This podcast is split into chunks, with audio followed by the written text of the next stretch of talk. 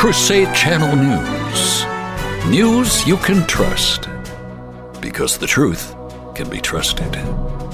From the Crusade Channel News Desk, here's Janet Huxley.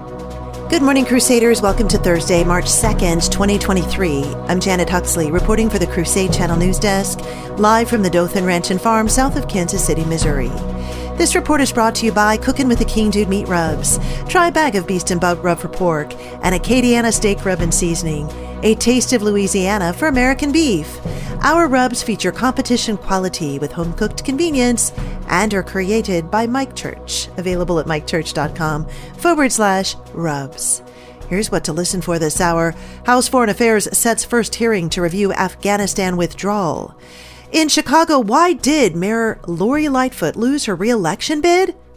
Racism, of course. TikTok is limiting screen time for teens to an hour a day after a federal ban threat, and Prince Harry and Meghan are stunned by King Charles's latest edict. House Foreign Affairs sets first hearing to review Afghanistan withdrawal. Our political affairs correspondent Magdalene Rose reports. The House Foreign Affairs Committee in the United States is kicking off its first hearing in its review of the U.S. withdrawal from Afghanistan, inviting the leaders of two groups that organized charter flights for those seeking to leave the country. The March 8th hearing will feature testimony from the leaders of Allied Airlift 21 and Task Force Pineapple. Two groups stood up in the hectic days of the August 2021 evacuation after securing funds for flights exiting Afghanistan. The hearing is the panel's first on Afghanistan since the GOP took control of Congress. The Biden administration's withdrawal from Afghanistan was a complete and utter disaster, and somehow the Biden administration has been able to almost bury that story in the months since. And hopefully, under GOP leadership in Congress, not only will we learn the truth of the withdrawal from Afghanistan, but we will see accountability at the highest levels. For the Crusade Channel, I'm political affairs correspondent Magdalene Rose.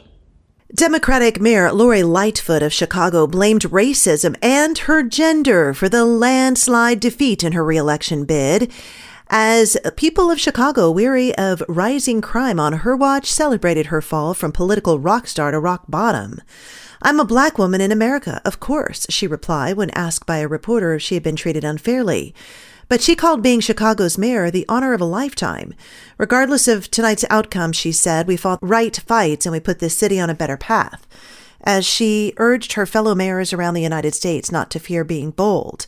Amid heavy criticism for the crime wave, homelessness, and other troubles plaguing the city, the mayor had also injected the race card into the run up to the election. I'm a black woman, let's not forget. The 60 year old told The New Yorker in a piece that ran on Saturday certain folks, frankly, don't support us in leadership roles. The Chicago Tribune called her loss a political embarrassment and argued that crime had skyrocketed on her watch. TikTok announced major changes for under 18 users on Wednesday, with a one hour daily screen time limit set to be introduced in the coming weeks. That's in an effort to curb endless scrolling that some argue is turning youths into boring beasts. The goal reining in the teens, interacting with the increasingly popular and controversial app. The new restrictions come two days after the White House ordered government agencies to rid their devices of the Chinese owned TikTok within 30 days in an effort to prevent China's communist government from spying on the U.S. Hmm, isn't that what Donald Trump suggested years ago? Our quote of the day Without the burden of afflictions, it is impossible to reach the height of grace. The gift of grace increases as the struggle increases. St. Rose of Lima. And our saint of the day coming up, legend has it that one of his disciples was directed by an angel to find his body so that he would have a Christian burial. You're listening to Crusade Channel News. Hey folks, it's the King Dude here. It's Lent, and I know that you're still eating. And I know that most of you aren't just eating locust and honey and wild lettuce. So if you are eating and maybe you're sauteing or maybe you're grilling, let me give you a Lenten tip.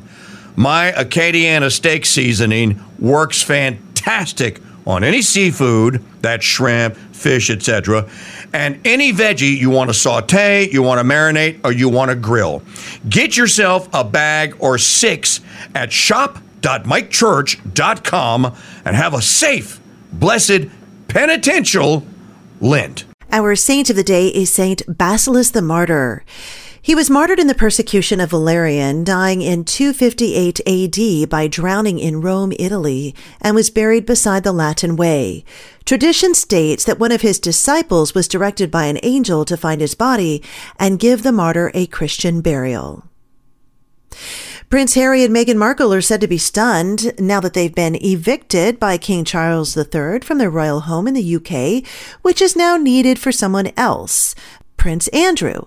The claim was made on Wednesday by Finding Freedom author Omid Scobie, who said the news has left at least two members of the royal family appalled. Harry and Meghan have until summer to vacate, a source told Scobie in his report for Yahoo News. Initially, they were given just weeks, but now they have at least until after the coronation. Send me your tips to janet at crusadechannel.com. Stay tuned to the Crusade Channel with live breaking news updates all day and the best live talk radio anywhere.